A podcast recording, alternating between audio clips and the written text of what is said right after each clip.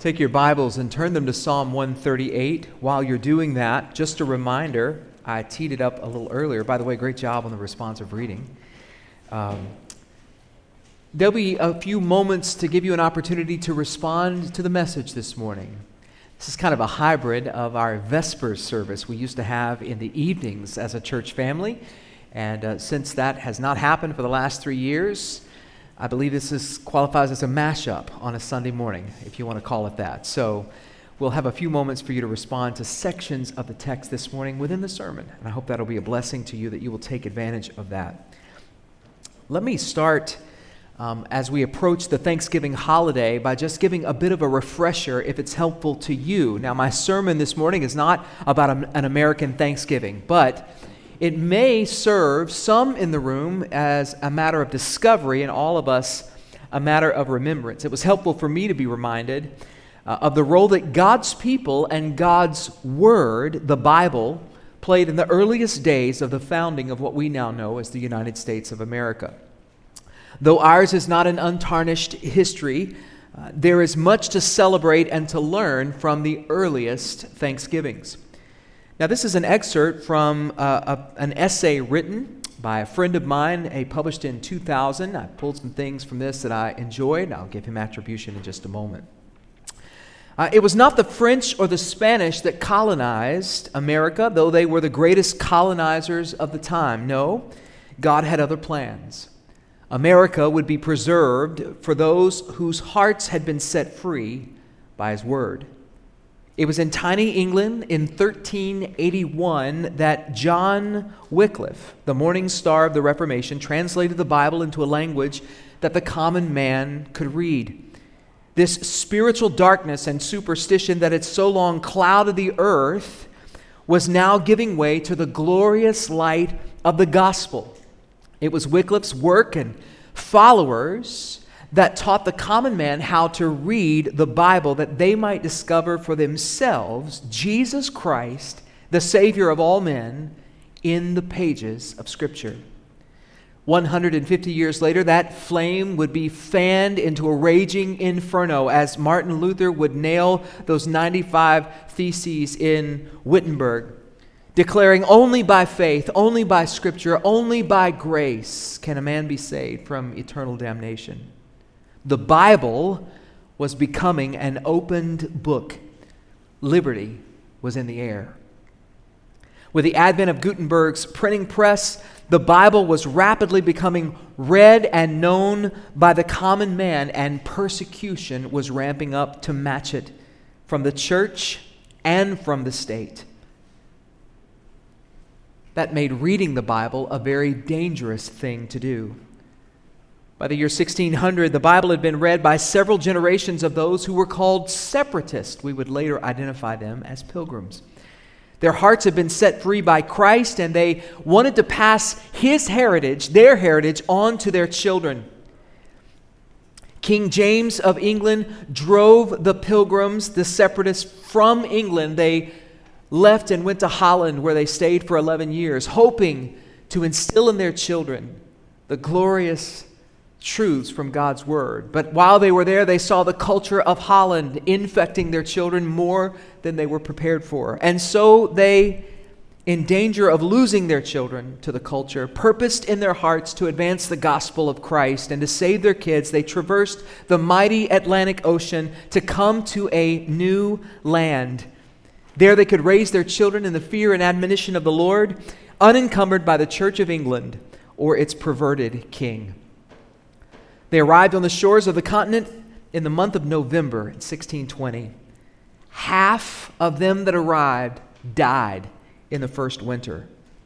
But the providential hand of God provided for them a native who spoke fluent English. Tisquantum was his name. We know him in the folklore as Squanto. Tisquantum had been kidnapped by the Spanish 10 years before and was brought first to Spain as a slave and then earned his freedom while he was in England. In England, he learned the English language and learned about the God of the Bible. 11 years later, he made his way back to America. It was Tisquantum who, after that first horrible winter in 1620, befriended the Pilgrims and taught them how to fish and hunt and garden. Without him, it's unlikely that any of the Pilgrims would have survived. Squanto was a gift from the Almighty God to help the Pilgrims. They knew it, and they gave thanks. Listen to the prayer of William Bradford, governor of Plymouth Plantation, who wrote this: "Thank you, Lord, for sending Squanto to us. We know your hand has been upon him throughout all of his trials, and that you have prepared him to be our guide and friend in a time of great need." Listen to this phrase: "He is your living answer to our tears and prayers." Wow. The first Thanksgiving celebrated God's manifold workings on behalf of mankind. Thanksgiving, more than any other American holiday, points us directly to God and to his providential hand. Thanksgiving points us to the fact that there is another leader, another king, whose name is Jesus, who worked on our behalf that we might have life. Much to be thankful for, penned in 2000 by Reverend Flip Benham. The Bible tells us in Revelation 4 that the Lord is worthy. Why? Because he is Lord and God, to receive glory and honor and power, for he created all things, and by his will they existed and were created. And on my Wednesday night, fellas and ladies knew that verse before I got finished with it. I'm not here to preach an American Thanksgiving this morning, but I am here to show you a terrific illustration. What we know as the celebration of Thanksgiving was a response to God for answered prayer. Psalm 138 is a response from David to God for God answering David's prayer early on. Now, I know this comes late in the Psalms, but this was actually some of David's earliest psalm writing. And he's thanking God for being with him. He's going to point us to God's incredible love. He's going to remind us of that amazing love, that chesed love. Pastor D, I wish you would have gotten that license tag. I remember that story you told when he came to town. He wanted to get a license tag. Hesed, H-E-S-S-E-D is the kind of the transliterated spelling of that beautiful word. And he said, but I knew if I did that, I think you might have said it was your wife that pointed out, everybody's just going to think you misspelled he said and not know what you were doing. Something like that. But it's this incredible love that God has, this never stopping, never giving up, unbreaking, always and forever love. David is wrapped up, tied up, and tangled all up in the love of God as he writes this psalm. And that's where I want you to be this morning, every day of your life, but especially as we gather as the church to set our hearts in a thankful posture for answered prayer from God. For David, the past was a promise that gave him hope and confidence in the Lord. I hope it is for you this morning. We, as God's people, have a new song to sing. Now, I'm really going to date myself here, which I do quite often. I'm fully aware of that. Thank you. But the song of culture seems to be gloom, despair, and agony on me. And three of you know where I got that from. Gloom, despair, and agony on me everywhere you turn. I mean, the news, you think, could it get worse? It can. Wait for the next news segment, right? It's just everything. The sitcoms are so snarky. The parents are always the buffoon idiots, and it's just this entertainment culture drinking it all in, and it's all just so. That's not our song. That's not our hymn book, y'all. Culture didn't pen that for us. We've got a new song to sing, a song of thanksgiving. Let me give you three headers for the psalm this morning. I believe it's in three movements for our application this morning. Our song of thanksgiving, we'll see in the first few verses, glorifies God's name. Our song of thanksgiving glorifies God's name. Look with me at the text, verses 1-3. David says, I give you thanks, O Lord, with my whole heart. Before the gods, I sing your praise. Verse 2. I bow down toward your holy temple and give thanks to your name for your steadfast love and your faithfulness. I have exalted You have exalted above all things your name and your word. Verse 3, on the day I called, you answered me. My strength of soul you increased. Let me give you a couple things to note just about this first section. I won't do this with each section of the movement, but it's worth noting here. We're going to glorify God's name with our song. The first thing we know from there, this is very personal to David. Verse 1, do you see it? He says, I'm going to give you thanks, Lord, with my whole heart. There are some Psalms that says we, us, our. And I'm all about, right, downplaying individualism in the church and playing up our corporate identity, our group identity. But here this morning, I'm asking you, do you have a personal song of thanksgiving to the Lord? David did. He had seen God answer prayer. He says, I give thanks to you in verse 1. It's passionate. Number 2, look at this. It's a passionate song. In verse 2, he says, I'm doing it with my whole heart. Verse 1, I'm bowing down in your temple. I called and you answered. I'm expressing myself with everything that's in me. It's affecting my posture even. Listen, I just have to say this morning, I've never seen so many people have it right in their heads, but dispassionately live out the glorious gospel of our Lord and Savior. I mean, if you can get lit up about all the other things, get lit up about Jesus. I promise he'll satisfy you. David didn't write this song and didn't have this moment before God. I can't envision this psalmist here writing and expressing his gratitude for God for answered prayer that saved his life, going, I'm so thankful this morning. I'm overwhelmed with gratitude. This was not cerebral to him. It affected his posture. I want you to notice, too, the way that he sings his song, the Lord is the main attraction. Now, the preacher and me, I went with another P there. The Lord is preeminent there. I couldn't resist. The Lord is the main attraction. He's saying, I sing your song. I sing your name. I'm going to lift your name, God, above all the other gods. The gods mentioned here, there's quite a bit of ink given to paper about who this is, and there's a throwback to another psalm. Don't get distracted by minor points. Here's the deal. The gods here are false gods. All other gods are false gods. Hinduism purports 300 million false gods, every one of them a demon.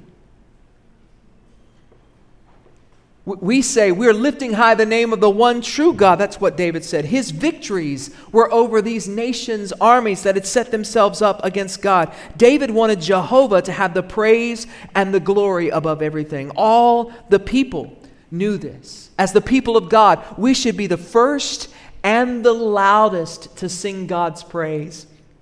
Well, for everything. Everything. Like praise the Lord ought to be a natural part of your conversation. Thank you, Jesus. The psalmist said in Psalm 95, the Lord is a great God and a great King above all gods. For all the gods of the people are worthless idols, but the Lord made the heavens. This world system, our consumer-driven culture, and the entertainment-addicted religions of the day will offer us adrenaline fixes, but nothing worthy of us bowing our knee to. Above all the noise, above all the clamor, we have a song to sing that glorifies the name of our Lord. The last thing in this first section, I'll have you note, it's pointed. It's in response to a prayer here. David, let me give you a little historical context very quickly this morning. It was God's plan that David reign over Israel. But the Jebusites and the Philistines and the Moabites wanted a divided and weak leader. David went to God. He knew God's will. He prayed for God's help. He trusted God for victory, and he defeated the enemies. And you know what he did as a result? He said, thank you, Lord. He had a song to sing. I wonder this morning if you have a notebook that you keep or an app or a running tally in your mind where you store your prayer requests. things you've been praying about, people you've been praying for, things you've asked God for. I'm thinking of our Thursday morning prayer groups that we have. It's for Grace Covenant Church. It's not a closed group. It's an open group. We meet every Thursday morning at 11. You can join us by Zoom. You don't have to drive into South End to get there. But our prayer list we've maintained for some time now, and new requests are on there and old requests are gone. And if I went back, and I did this recently, and pulled up some from way back, guess what? It becomes a praise list because many requests have been answered. What battle has the Lord fought for you in recent days, weeks, or months where you have a song of thanksgiving? Maybe you haven't sung it yet. Maybe you haven't told him thank you yet specifically. Where have you seen the Lord's hand in your prayer life? How are you closer to God because of your praying? Here's our call to action this morning. I'm going to give you a moment to respond to this. Not the end of the sermon, just the end of the first movement. The other two aren't this long, I promise. Here's our call to action this morning. I want you to take a moment. Don't ask God for anything, but I want you to thank him specifically for the days that you called and he answered you. What name, what title will you ponder this morning as you thank the Lord? Jehovah-Jireh, the Lord our provider, will you glorify his name? Jehovah-Nissi, the Lord our banner, his banner over us is love, will you glorify his name? Jehovah-Rohi, the Lord our shepherd, has he led you tenderly, will you glorify his name? Jehovah Shalom, the Lord our peace, while the winds and waves are raging, you've got a peace that passes understanding. Will you thank him for that this morning? Jehovah Shammah, when you were abandoned by others, God was present with you.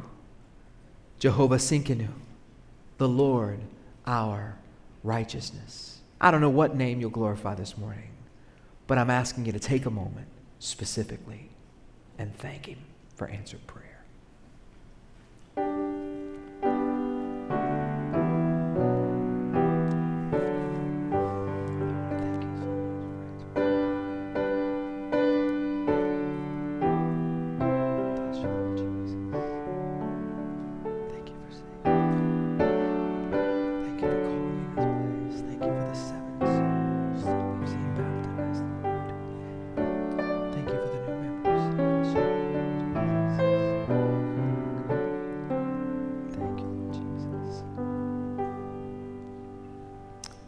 He's worthy.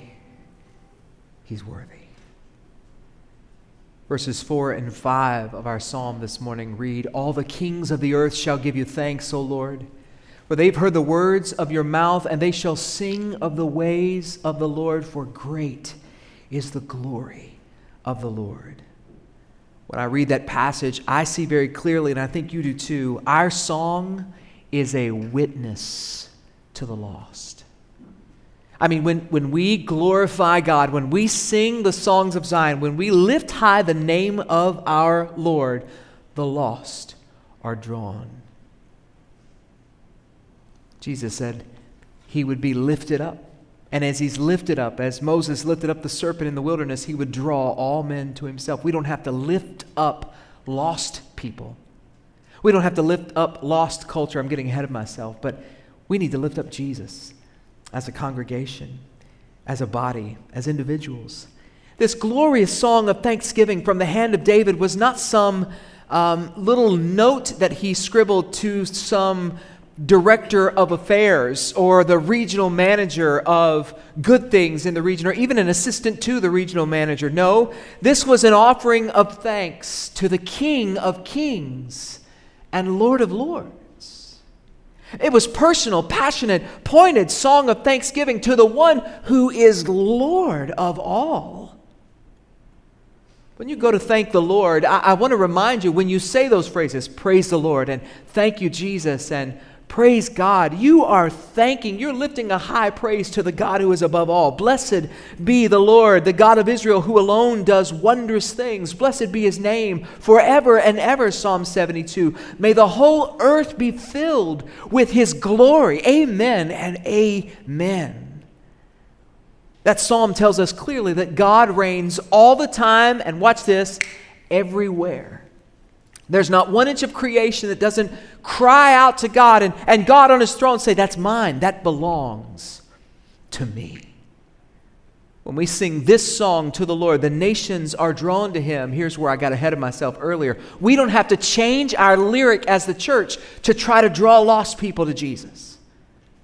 We don't need to sound like, look like, smell like the world in the church when we gather to worship to think that's going to draw people to Jesus. They get the show all week. They need something different and distinct. They need the church when the church gets together to do churchy things at the church because, newsflash, we're the church. But I'll tell you what they won't respond to is some cerebral-only song of thanksgiving. The data shows that they're not interested in something that tries to compete with their entertainment culture anymore. No, millennials, Gen Zers, they're drawn to authenticity. They want to meet some people who believe that this book is worth dying for. They want to meet some people who say Christ alone is worthy. They want to meet some people who say, I've been with Jesus. They want to meet some people with a legitimate song of thanksgiving.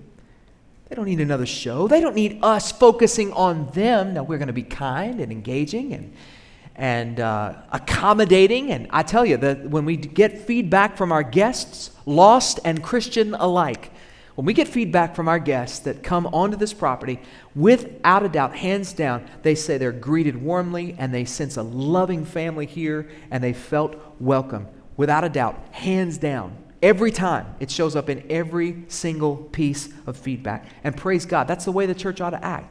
But I'm not here, and Grace Covenant doesn't exist, to try to put on a show for lost people to hope to maybe stoke some interest in Jesus. No, we're here to lift high Jesus and trust that the Holy Spirit will do the work that he promised he would do. They'll be drawn to the Lord as we focus on God and have a song of thanksgiving. When you look at verse 4 and see kings drawn, some see it as prophecy, but everybody see it as a missionary verse. The wording here, when it talks about the kings of the earth shall give thanks to the Lord, is anticipating and echoes Isaiah 52, the great suffering servant song. Listen to what it says. When the kings of the earth hear the great salvation of God on their behalf through his servant, verse 5 of Isaiah 53, it says, they will joyfully acknowledge that the Lord's glory is great. They'll sing a new song. Salvation and adoration are woven together beautifully. In his wonderful book, Name Above All Names, Alistair Begg records this little tidbit on Eric Liddell. Eric was, in 1925, leaving Scotland to go to China as a missionary teacher. He was both a Scottish rugby internationalist and an Olympic gold medalist in the 1924 Olympics in Paris. Now, for this reflection, please, will you play Chariots of Fire or no? Just checking, I didn't know. When he boarded the train at Waverley Station in Edinburgh, on the first leg of his journey to China, a vast crowd had gathered to bid him farewell. Family, yes, but also friends and just folks, because this was a sports superstar in their day. They were wanting to see him. There were people lining the streets. Eric lowered the window of his compartment, puts his head out the window, and shouts, "Christ for the world needs Christ." And then heads still out the window, sticks an arm out, and leads them in a hymn. Jesus shall reign where'er the sun. The lyrics of the song capture the vision of Christ's reign that the people of God have shared for time immemorial. Jesus shall reign where the sun does its successive journeys run. His kingdom stretch from shore to shore till moons shall wax and wane no more. To him shall endless prayers be made and praises throng to crown his head. His name, like sweet perfume, shall rise with every morning sacrifice. People in realms of every tongue dwell on his love with sweetest song, and infant voices shall proclaim their early blessings on his name. Blessings abound where'er he reigns. The prisoner leaps to loose his chains. The weary find eternal rest, and all the sons of want are blessed. Last verse, let every creature rise and bring peculiar honors to our King.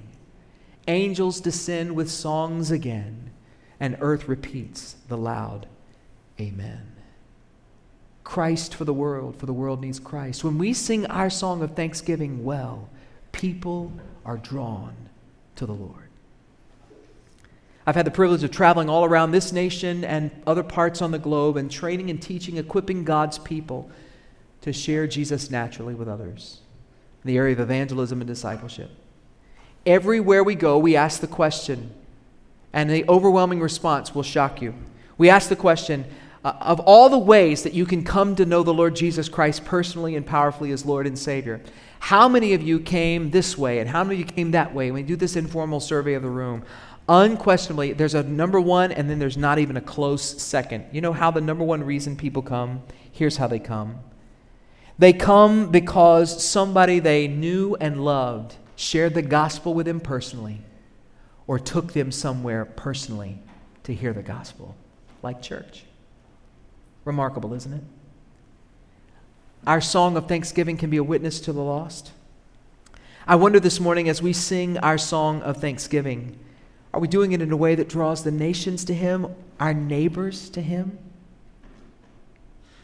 What's your call to action for Thanksgiving this morning? Well, you may not remember life. It may have been so long ago, but you once were lost, but now am found. Huh. I wonder if we might take a moment this morning and just thank the Lord for the person, maybe even the church, that God used to bring you to a saving knowledge of His precious Son, the Lord Jesus Christ.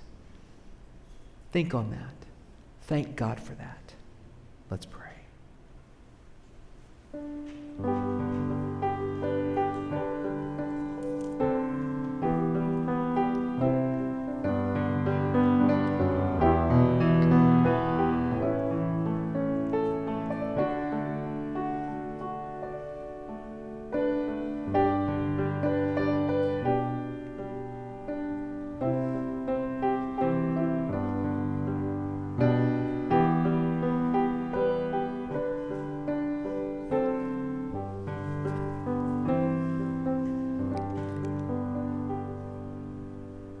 Maybe you're like me and it's not one person, it's a whole host of people that the Lord used. Some sowed, some watered, some reaped the harvest. Our final observation this morning as we look at the last three verses. It's the shortest of the points. For though the Lord is nigh, or high rather, He regards the lowly, but the haughty He knows from afar. Remember that. He's regarded us.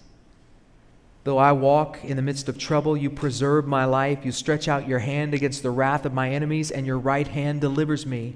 The Lord will fulfill His purpose for me. Your steadfast love, O Lord, endures forever. Do not forsake the work of Your hands. A few observations from this. Well, here's your last point. Ready? Our song points to God's purpose for our lives. Our song of thanksgiving points to God's ultimate purpose. And not to go all catechism on you there, but the chief end of man, remember, to glorify God and enjoy Him forever. God is the high exalted one. The Bible tells us in Isaiah 55, as high as the heavens are from the earth, so are His ways higher than our ways and His thoughts higher than our thoughts. Psalm 103, He does not deal with us according to our sins, nor repay us according to our iniquities, thank God. For as high as the heavens are above the earth, so great is His steadfast love, that hesed love, for those who fear Him. And yet this high and holy, awesome God regarded you and me. He thought of me. He thought of you. A couple observations from the text. I don't know if you want to jot these on the notes in the margin there, but in verse 6, we're on His mind. He regards the lowly. And I know you've got a highfalutin job, but you're the lowly. He's talking about you there. He regards us. We're on His mind. The first part of verse 7a, we're alive because of His grace. He's preserving our life. The last part of that verse, we're delivered because of his might. He's fighting our battles for us. It's so rich. It's not hard to be thankful when you look at the text and think about the fact that our Lord is faithful and that the gospel is founded upon the faithfulness of God to keep his promise. Even though you walk through the valley of the shadow of death, you can fear no evil because he is with us. This is the God that said to his people, he's redeemed them. He's called them by name. They're his. When they were going to pass through the waters, he said, I'll be with you. When you pass through the rivers, they won't overwhelm you. When you walk through the fire, you're not going to be burned. The flame shall not consume you. I am the Lord your God, the Holy One of Israel, your Savior. That's Old Testament language there. As I'm closing this morning, let me remind you, we would have no hope and no purpose if it were not for God's faithfulness to bring about the salvation of his chosen people who are in Christ. But God is faithful. He keeps his word. His steadfast love never fails. The work of Jesus Christ is the ultimate proof of this. The work of the Holy Spirit is the proof of this, and this Bible testifies to the goodness of God. Grab that Bible. It's not on the screen as I close with this. Turn to Philippians 1 very quickly with me in your Bibles. Philippians 1, New Testament. Philippians chapter number 1.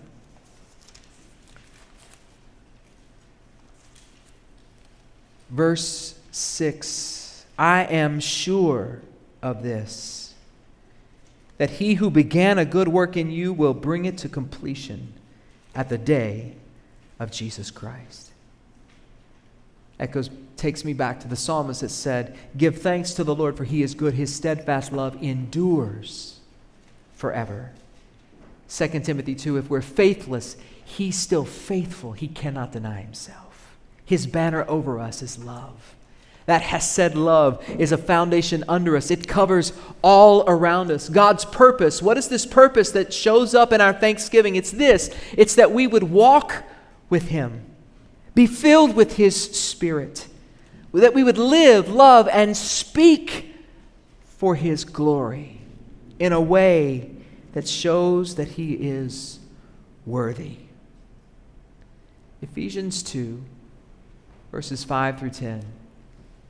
Give us a great picture of where we were and where we are.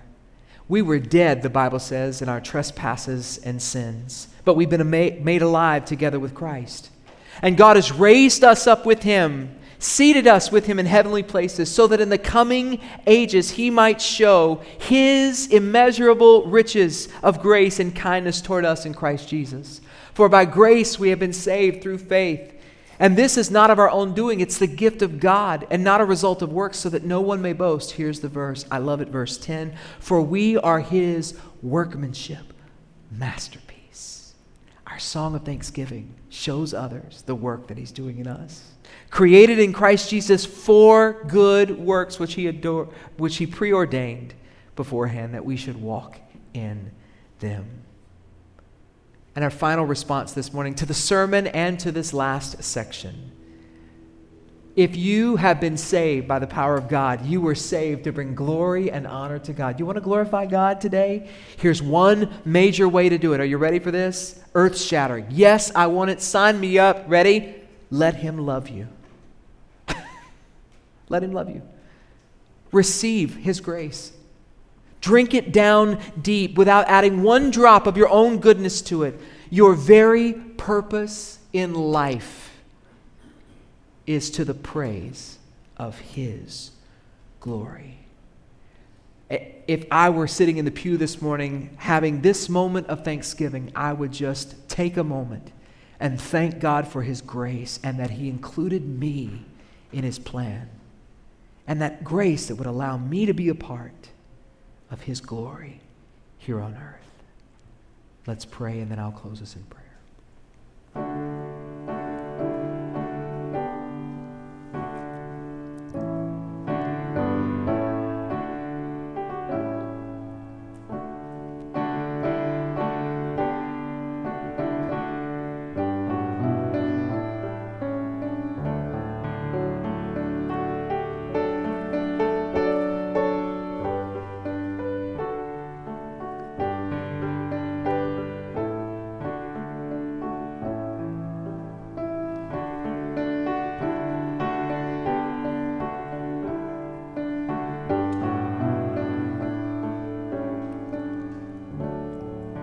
Let's pray together while the singers are coming. Lord, we praise you for your excellent greatness, for your abundant goodness this morning. It's our delight to drink from the living waters of your grace. We praise you that your grace is undeserved, and it's powerful and forgiving, and it's transforming, and it's majestic, and it's merciful. We're so thankful this morning that your grace appeared in the coming of your Son. It's brought salvation for all men and women and boys and girls who look to you, who look to the Lord Jesus Christ in faith. We're here this morning because of your saving grace. Some may be encountering it for the first time. Others can't even count the times. But we praise you that your grace is sweet and it's strong. Your steadfast love is better than life. We give you thanks, O Lord, with our whole heart. Your steadfast love, O Lord, endures forever. In the name of our Lord and Savior Jesus Christ, let the church say amen. Let's stand together and sing a song of thanksgiving.